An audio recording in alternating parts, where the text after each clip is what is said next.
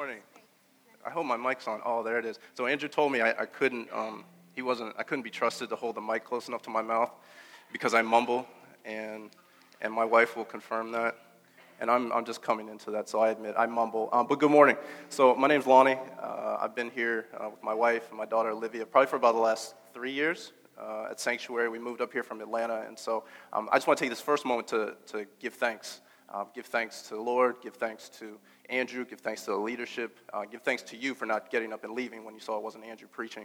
Um, that I, I value this time up here. I hold this opportunity as sacred. And um, Andrew, Andrew said one time, and I don't know if he, he lifted it from somebody else, but he said, when we're up here as, as leadership, we are not putting ourselves, on, or trying to at least, put ourselves on any kind of pedestal. We are simply beggars trying to show other beggars where to find bread. And there's something significant about that bread. And so that's all I'm here to do today. I'm going to share something with you that's been on my heart that um, I've had the opportunity to talk to Andrew about. And um, hopefully you will gain something from it and you'll leave this place uh, a little more edified than when you came in. So the scripture, I love that little girl.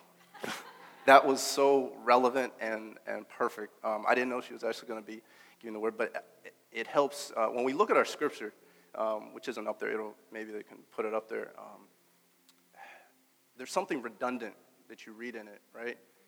You read love over and over. And I'm immediately reminded, um, kind of like if you're a parent, I have a little daughter, she's almost two now, and she's extremely adorable. And, um, e- but even in that adorability, if that's a word, she will sing invariably the same song over and over and over again. And you can't really distinguish what the song is. You think it, it kind of sounds like Twinkle Twinkle or ABC, and that's our fault because we say it over and over again. You know, that's how we can get her to, you know, consent to us brushing her teeth. But um, yeah, it's like there's, there's something redundant in that. So I think there's similarly something redundant about this word love. We keep reading, um, let us love one another, for love comes from God. Everyone who loves has been born. So you wonder if First John, in First John, the, the writer, if, if he's trying to get at something, if he's trying to hint, if he's trying to nudge at you about something. And so I think we owe it to ourselves to take stock and, and really think what is this word love? What is, what, are we, what is John trying to say? Because when we hear love, a lot of us come from a lot of different backgrounds, we have a lot of different perspectives, and somebody may read love and think, oh, well, yeah, it's the way I feel about somebody or the way that um, I, I, want to treat someone else because of what they've done for me. It's kind of conditional. And, and it's also, you know, what I would do for somebody else. It's sacrificial. And so we kind of use our heart to define what this term love is. But I think when you read Scripture, one thing you'll, you'll notice is that oftentimes our hearts can be misleading.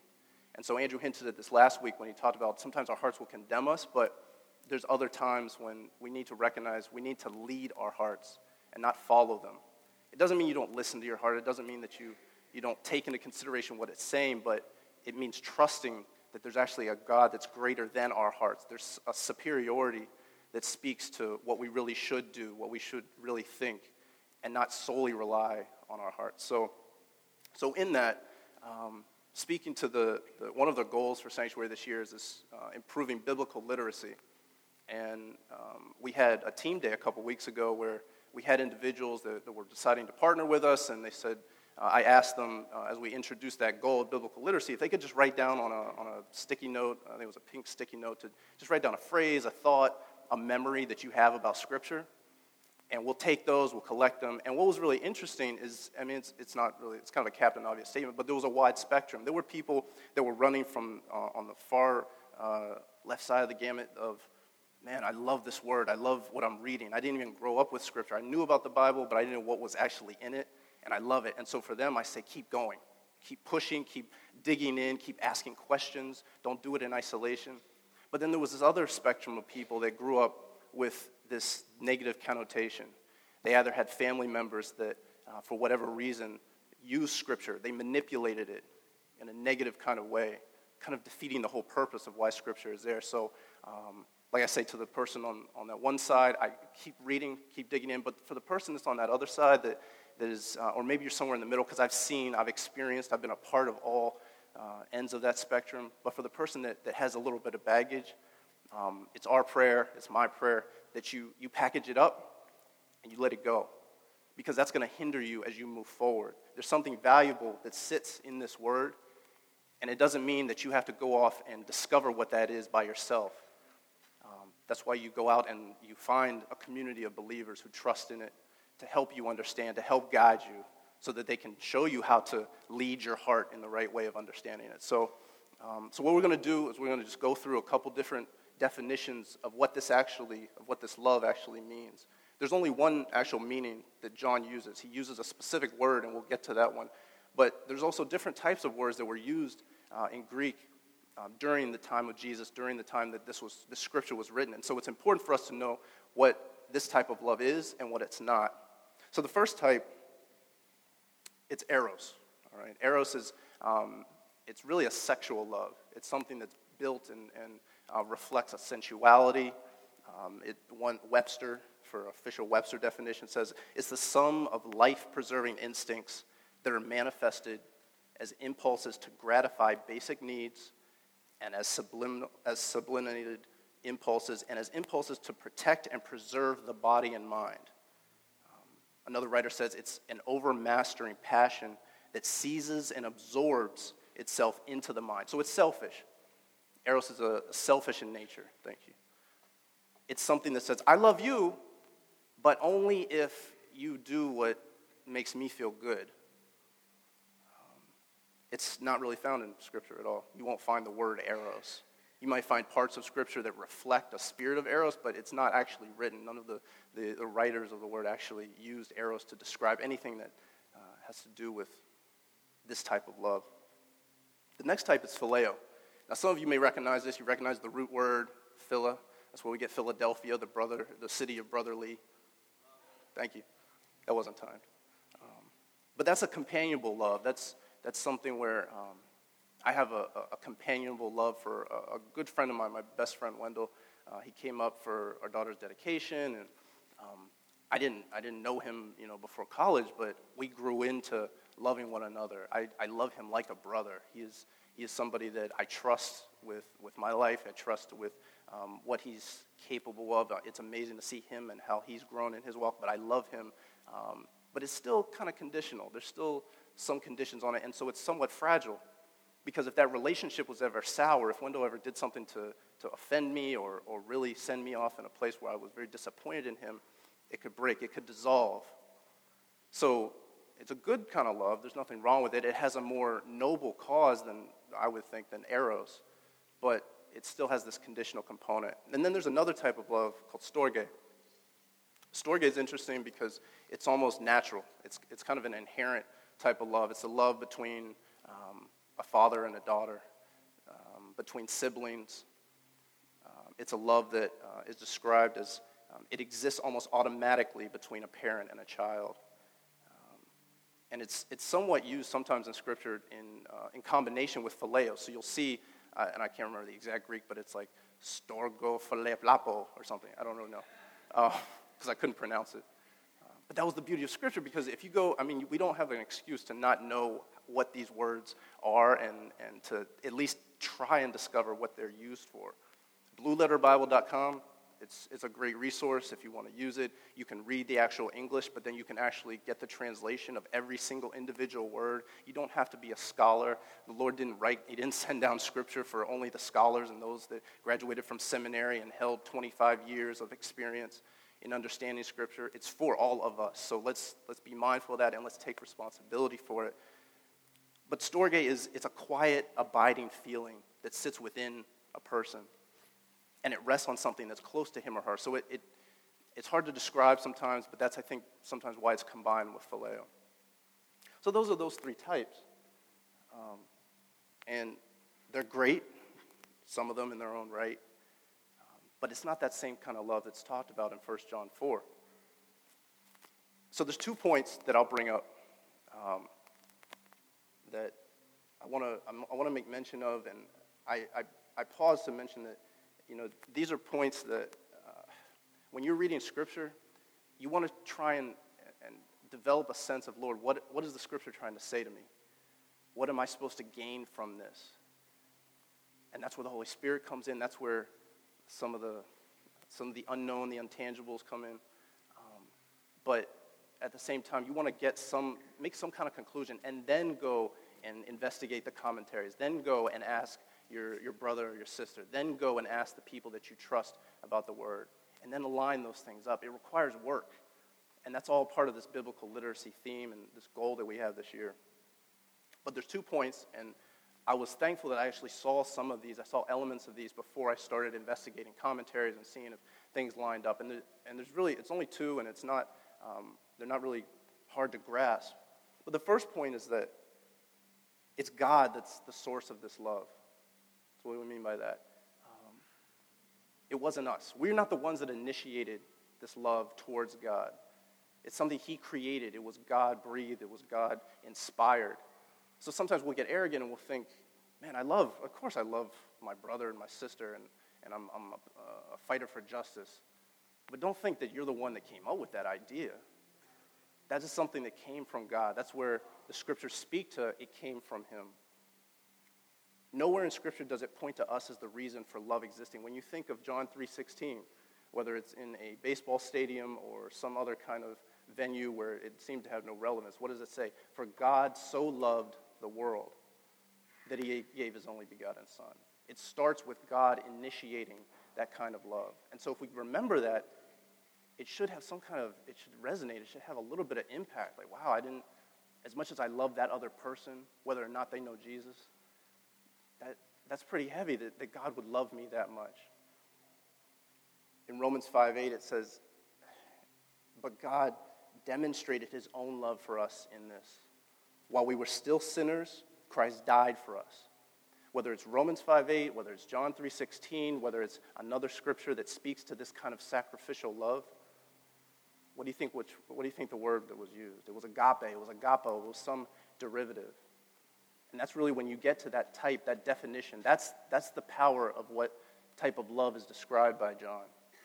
This is a love that it's selfless. It's not kindled by the worth or merit of its object. It says, I'm going to put my blinders on and I'm going to love on that person regardless of whether or not they decide to receive what I'm giving them. It's not conditional, it's an unconditional love. It expresses a consuming passion for the well being of others, whether that's at your job, whether that's in school, whether that's within your family. And so, this is this is the type of love that God is the source of. And the second point is that God, He demonstrates His call, but He doesn't do it so that you can turn around and just stand in this reverent spirit of mysticism and, and, and just revel over God's love. He says, No, go and love others. It's a call, it's, it's, a, it's for a call and response. It says, I'm loving you this way. I love you so much that I would send my only son to die on the cross. But don't be so focused and so intent and so absorbed in the moment that you forget to turn and love the person that you may have just cursed out two weeks ago. Don't forget that you need to turn and love the person that you really don't want to have anything to do with. You don't have that option. That's the idea. That's why he would drive us to love. That's why he would love us in that way.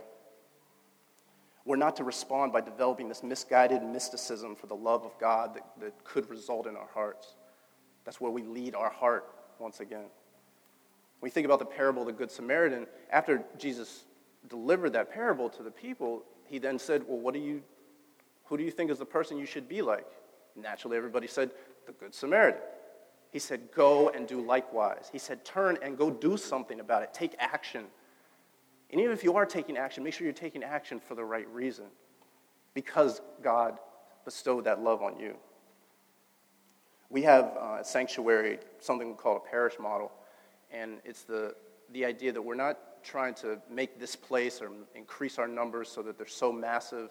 Um, even though that would be a great testimony to what God has done for us, we're trying to take a portion of what we have and then go plant somewhere else. That's why we have a new church starting at Sanctuary North. They are clearly in this region.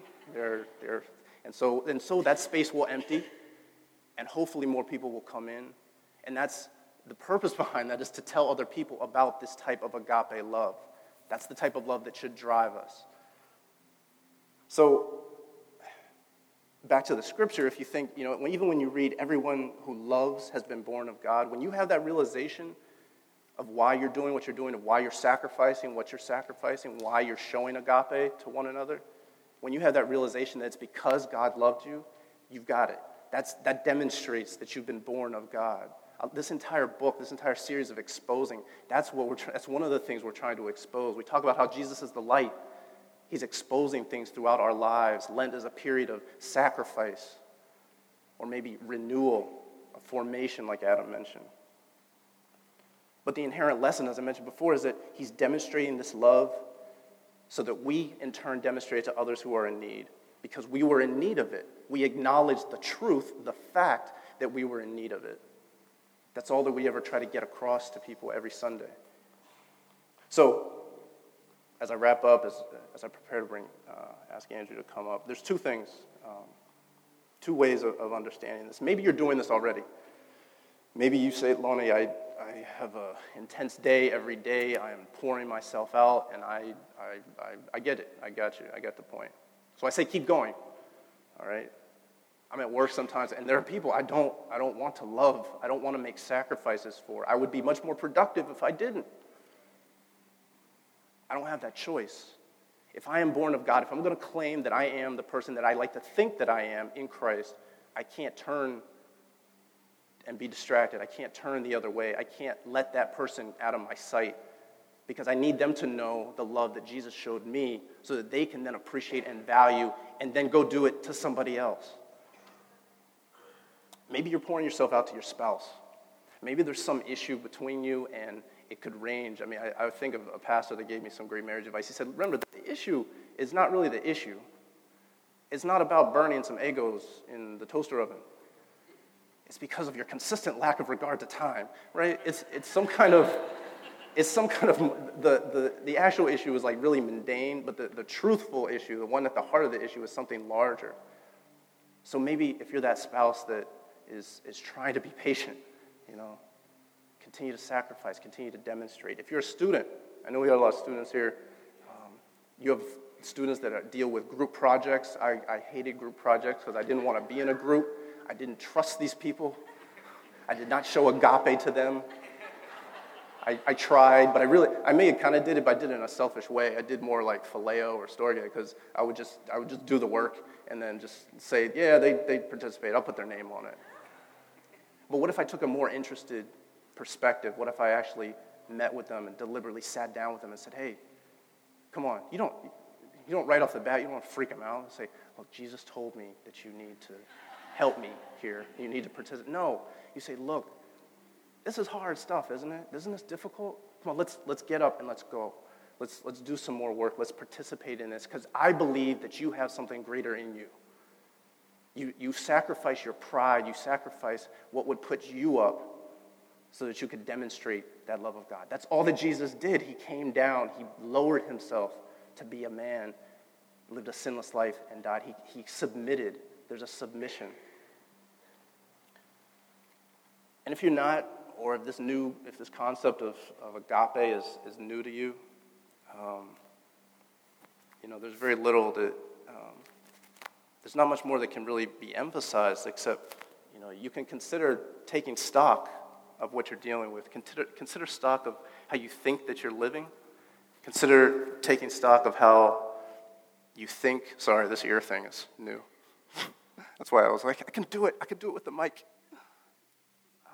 It's fine. Okay. Um, but just try to recognize the kind of love that you're showing now and the kind of love that you have the potential to show for tomorrow. But don't do it in a way that you know in your heart it's really just something that will benefit you in the end. Don't do it in such a way that you know that you'll either financially gain or you'll, you'll be seen in a better light by those around you. Try doing it in secret let your actions be rooted in this agape.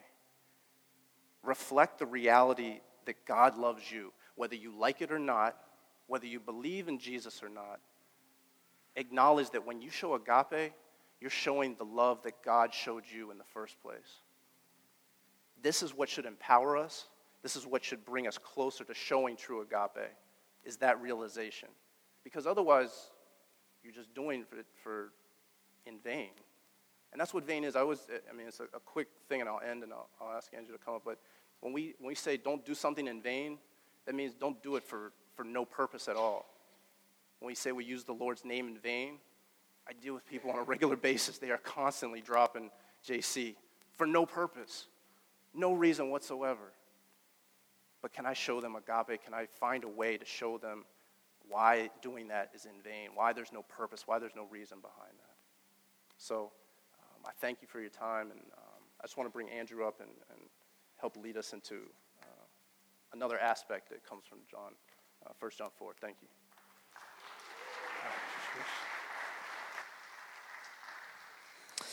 This is love, not that we loved God, but that He loved us and sent His Son as an atoning sacrifice for our sins. I'm going to take a moment before I, I share and and stop. Um, I have just a, a small basket of invitations for you in this moment. Just a small basket. One, for every person who's been walking with Jesus for a long time and heard all that and goes, yeah, yeah, yeah, of course, great. It's a good reminder. I've heard it all. Uh, I think it was Charles Spurgeon or Luther, I can't remember who it was, who famously said when somebody came up to him and said, Look, we, you, you've talked about God's love. We get it. We get it. Christ died on the cross for us. Like, we're, we're ready to graduate to something a bit more meaningful, a bit more clever, a bit more. Actually, this is a lot of the same things that the writer John is addressing, uh, the, this book that we've been going through. So, to those that internally you're like, you would be that person who would come up to, to Spurgeon or Luther and go, Can we get a little bit more? It's cool, great. Took an hour and a half out of my time here. I'd love a little bit something more intellectually stimulating. Not that that wasn't intellectually stimulating, Lonnie. He turned to them and he said, um, "As soon as you start loving like that, I'll stop preach. I'll stop preaching the gospel." As soon as you, as soon as you're actually, this is reflected in every aspect, every square inch of your life, that you're somebody who responds to the constant reality that you have been loved. That love does not come from some arbitrary, like evolutionary development because it doesn't. It's actually really counterintuitive to the way in which we should be hardwired to survive. I just want to encourage you, for those of you in this moment who may have glazed, to take the words of this song and to allow like the reality of this verse. It's this is love, not that you're great at loving, but that God loved you. This is love, not that you're great at loving, but that God loved you. It's an it, it's source. It's it's not loving in vain. And so I'm just, sounds funny, but I'm just going to like, you know, old school church days, I'm going to sing this over us. I actually want to encourage you to not sing along. Deal with my nasally voice for a moment and allow the truth of this melody and the words that Lonnie has spoken to us like seep in a bit. Those of you who are brand new to church, that's maybe the first time you, you heard anything about the way of Jesus. We, as followers of Jesus, we simply uh, hold fast um, that that where our the understanding of love and where that comes from is actually super important. It, it, that's all we're saying. We actually just think it's vital to to identify source to identify proper definition of what it truly means to love. So this is one iteration of the gospel that we want to sing, and the invitation here is one where where am I not loving well? Where do I need to be aware and trust God's love for me because I have all these anxieties and angers and frustrations, and it really actually comes from this deeper place of not recognizing who I am and rest with my identity as a loved child of God. For some of us, the invitation here is to go, I'd love to trust that. And all the invitation for you in this moment is to say, Yes. Yes, God, I, I want to trust that that is true about who I am, that you've died for me. And again, for others of us that have heard this a million times and this just feels vanilla, the invitation to you is to trust that you're wrong, that this is actually everything. And just ask. You don't have to trick yourself into anything. No one's asking you to be dishonest. Just simply ask God, uh, this, where, where do I need to trust this more? Just pray that. Where do I need to trust this more and trust Him in that moment? So, can we take a moment and just reflect on these words together? If you want to close your eyes, if you want to take a knee, if you want to stand, whatever you want to do, we're just going to take a few minutes.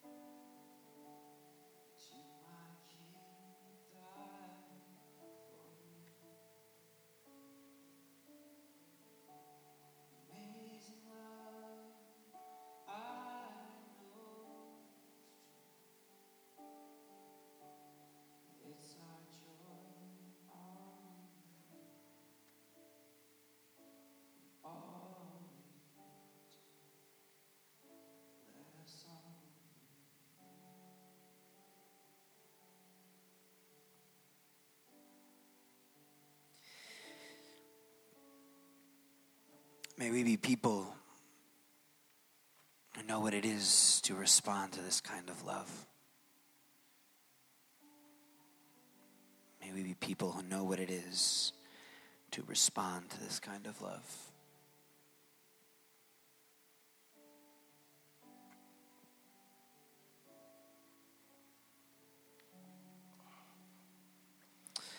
And everyone said, Amen.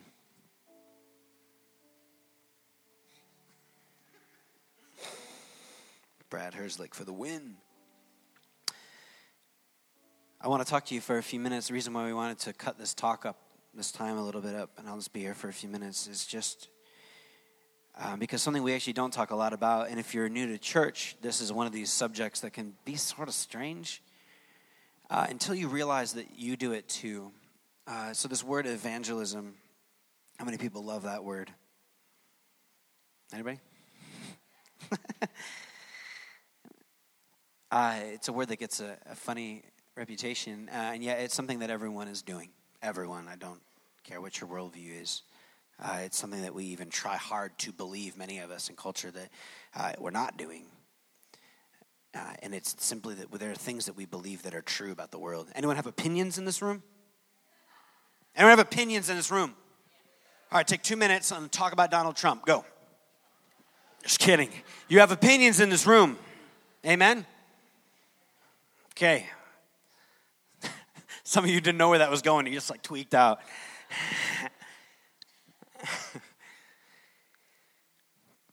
Uh, Anne Lamott famously said, uh, I obviously think my opinion is right. If I didn't, I would get a new one.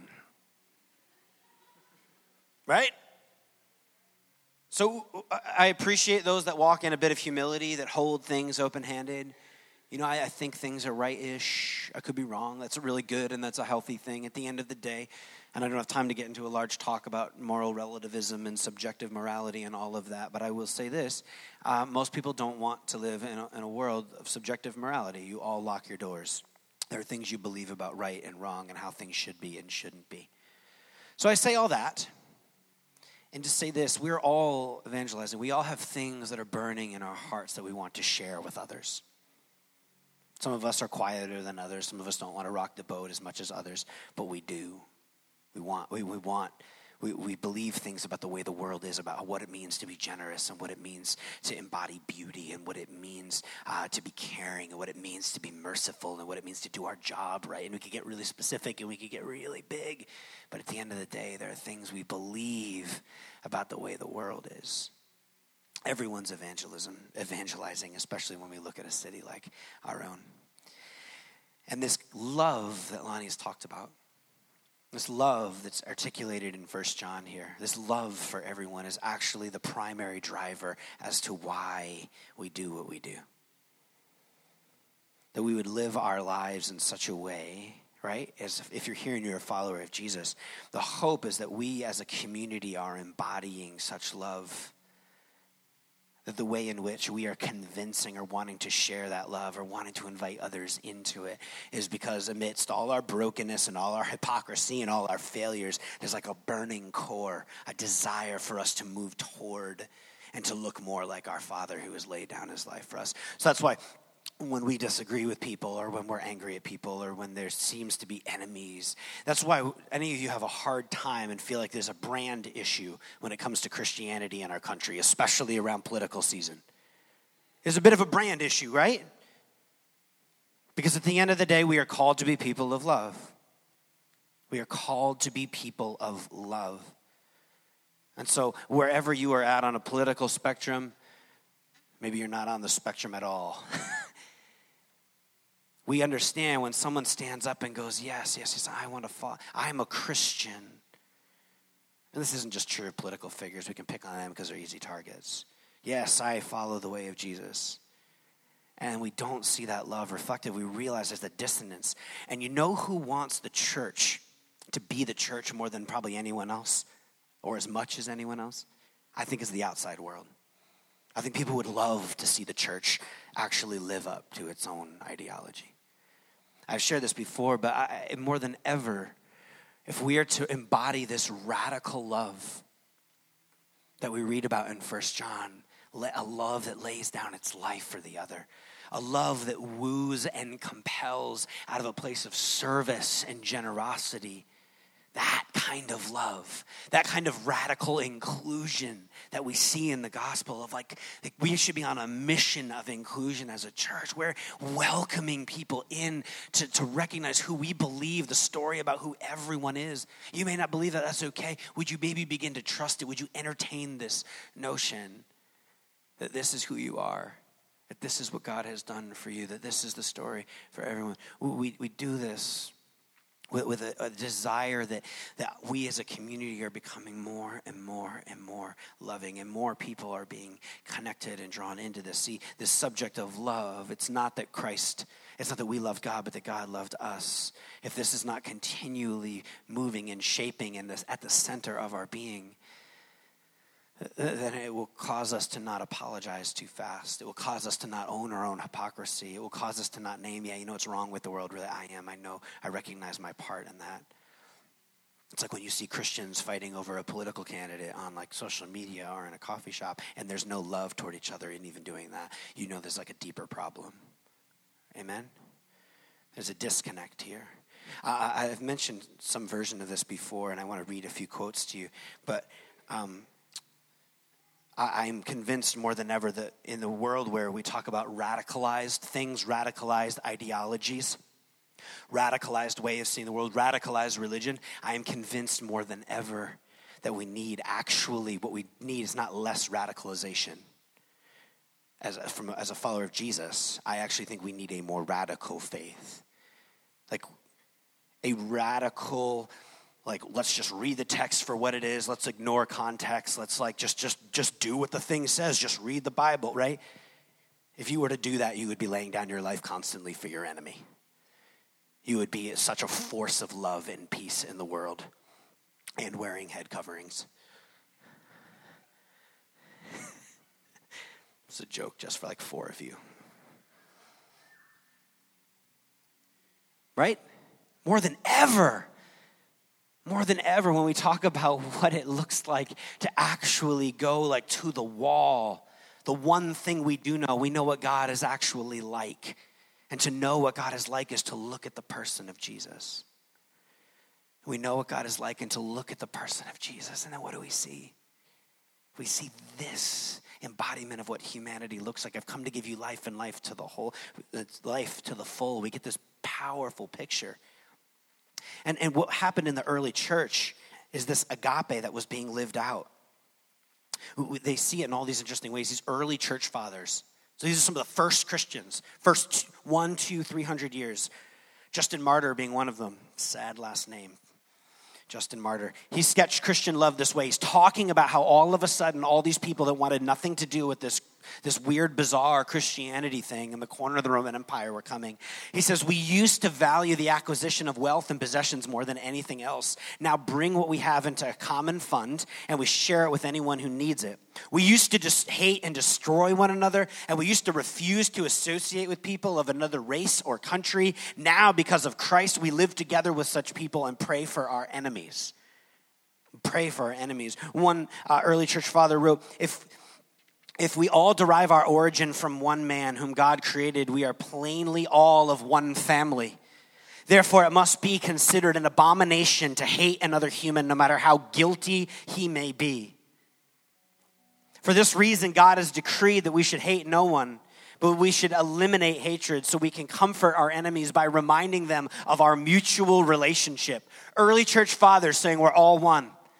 We should remind one another of our mutual relationship. We are humans and we are loved by the God of the universe. You can reject that. You can walk away from that. You can choose another path. You can choose to deny that. But I'm not going to be the one who's going to hold that over you or judge you or try to be clever and to convince you to come back. I'm just going to keep bearing witness to the fact of agape that I am so loved. How could I not love you?